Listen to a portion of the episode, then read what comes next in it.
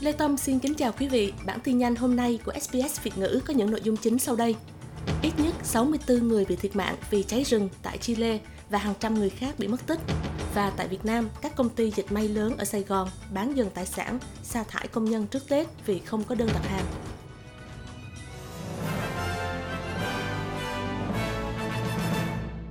Sau đây là bản tin chi tiết. Số người chết vì thảm họa cháy rừng ở Chile đang tăng lên với ít nhất 99 người bị thiệt mạng và hàng trăm người khác vẫn bị mất tích.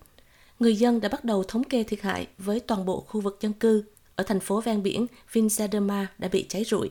Tổng thống Chile Gabriel Boric nói, ưu tiên của ông là cứu mạng dân thường giữa lúc Chile đang nỗ lực ngăn chặn hơn 90 vụ cháy rừng.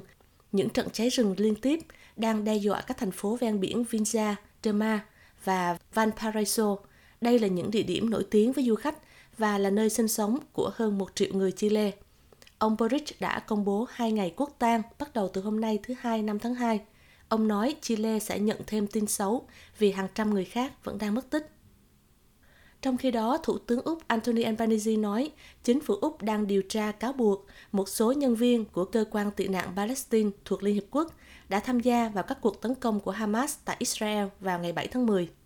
Úc là một trong số các quốc gia đã ngưng tài trợ cho cơ quan viện trợ tị nạn Liên Hiệp Quốc này từ tháng trước, cùng với các đồng minh như Vương quốc Anh, Hoa Kỳ và Canada. Liên Hiệp Quốc đã sa thải 9 trong số 12 nhân viên bị cáo buộc đã tham gia vào các cuộc tấn công tại Israel. Hai nhân viên khác được cho là đã chết và một người vẫn đang làm việc cho Liên Hiệp Quốc. Ông Albanese nói với ABC là ông muốn bảo đảm chính phủ Úc biết chính xác việc sử dụng số tiền đã được cung cấp cho cơ quan tị nạn Palestine này. It's an organization Ông nói, đó là một tổ chức nhận được sự ủng hộ của lưỡng đảng. Nó đã được Úc tài trợ trong một thời gian dài và cũng được tài trợ bởi các đồng minh cùng chí hướng. Nhưng chúng tôi muốn bảo đảm rằng tổ chức này phải sử dụng từng đồng đô la đúng mục đích mà nó được trao. Trong khi đó, tại Tòa án Liên bang hôm nay, ba thẩm phán sẽ lắng nghe những lập luận của các luật sư bào chữa cho cựu quân nhân Ben Robert Smith về lý do tại sao cần phải lật ngược những cáo trạng về tội ác chiến tranh đã khiến ông bị mất danh dự. Phiên điều trần kháng cáo kéo dài 10 ngày tại Tòa án Liên bang bắt đầu hôm nay thứ Hai ngày 5 tháng 2, khi cựu quân nhân cố gắng một lần nữa nhằm xây dựng lại danh tiếng cho mình. Ông Robert Smith đang kháng án trước những phát hiện của thẩm phán Tòa án Liên bang hồi tháng 6 năm ngoái, cáo buộc rằng ông đồng lõa và chịu trách nhiệm về vụ sát hại trái pháp luật bốn tù nhân không vũ trang tại Afghanistan. Trong khi đó, dự báo thời tiết sẽ dễ chịu hơn cho phía đông nam của nước Úc. Gió thổi hướng nam và nhiệt độ dự kiến sẽ thấp hơn mức trung bình, sẽ giúp cho Melbourne và Adelaide hạ nhiệt. Nhiều vùng tại Adelaide và Sydney đã lên đến 40 độ vào cuối tuần qua, và một số thị trấn ở miền quê đã vượt quá mốc 40 độ C. Không khí nóng từ miền Trung Úc cũng làm tăng nhiệt độ tại khu vực ngoại ô New South Wales và Nam Úc, nơi mà nhiệt độ ở một số vùng lên tới 44 độ. Một cuộc thăm dò cử tri đã cho thấy người Úc ủng hộ quyết định của chính phủ thay đổi các giảm thuế giai đoạn 3 nhằm giảm một nửa mức giảm thuế cho người có thu nhập cao và cung cấp nhiều cứu trợ hơn cho các gia đình có thu nhập thấp và trung bình. Cuộc thăm dò mới nhất của Newspoll cho thấy 62% cử tri tin rằng Thủ tướng Anthony Albanese đã đưa ra lựa chọn đúng đắn khi sửa đổi các giảm thuế giai đoạn 3, mặc dù chỉ có 38% người được hỏi cho rằng kết quả của việc cắt giảm thuế này đó là túi tiền của họ sẽ khá hơn. Tổng trưởng ngân khố Jim Chalmers dự kiến sẽ đưa ra luật sửa đổi về các thay đổi về thuế khi Quốc hội tiếp tục làm việc trong ngày mai 6 tháng 2. Trong khi đó, tại Queensland, các công ty bất động sản và chủ nhà ở Queensland sẽ bị cấm chấp nhận đấu thầu giá thuê nhà cho thuê người nào auction giá thuê cao nhất.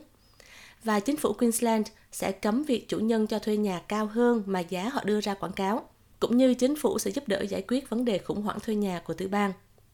Thủ hiến Queensland Stephen Mouse đã tuyên bố gói cứu trợ tiền thuê nhà trị giá 160 triệu đô la.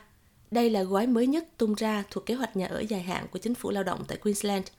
Khoản tài trợ bổ sung sẽ được phân bổ trong 5 năm tới đối với hơn 20 dịch vụ hỗ trợ và các dịch vụ hiện có, bao gồm cứu trợ về các khoản tiền bond, trợ cấp tiền thuê nhà và trợ cấp bảo đảm tiền thuê nhà đúng hạn. Luật cho thuê nhà tại Queensland cũng sẽ được thắt chặt. Tiểu bang này sẽ cấm việc auction giá thuê nhà và sẽ phạt nặng đối với công ty bất động sản hoặc chủ nhân nào tham gia và khuyến khích việc auction giá thuê nhà. Xin chuyển sang tin Việt Nam. Quý cuối năm 2023, nhiều công ty dịch may Việt Nam vẫn ở trong tình trạng khó khăn khi không nhận được đơn đặt hàng. Có công ty đã cắt giảm công nhân từ 4.000 người xuống chỉ còn 35 người và phải bán dần tài sản vì thua lỗ. Công ty Camet Sài Gòn vừa công bố báo cáo tài chính năm 2023 chỉ đạt 8,2 tỷ đồng trong cả năm so với 290 tỷ đồng trong năm 2022. Và trong quý tư của năm 2023, công ty này không nhận được một đơn đặt hàng nào. Và từ tháng 12 năm ngoái, công ty Camet Sài Gòn đã phải liên tục thông báo thanh lý xe ô tô và xe tải. Công ty cũng ra bán dần máy theo, máy giặt, máy sấy. Trước Tết, Gamex Sài Gòn đã sa thải gần 4.000 công nhân. Nay công ty chỉ còn 35 người, theo truyền thông Việt Nam đưa tin. Bên cạnh đó, công ty cổ phần dệt may đầu tư thương mại thành công cũng công bố báo cáo tài chính cho thấy cả năm 2023 doanh thu đã giảm 23% so với năm ngoái. Công ty cổ phần Sợi Thế Kỷ cũng cho biết trong cả năm 2023, doanh thu của công ty này đã giảm 32% so với năm trước, còn lãi sau thuế giảm 64%. Đây là doanh thu thấp nhất trong vòng 7 năm qua của công ty Sợi Thế Kỷ. Quý vị vừa lắng nghe bản tin nhanh của SBS Việt ngữ với Lê Tâm.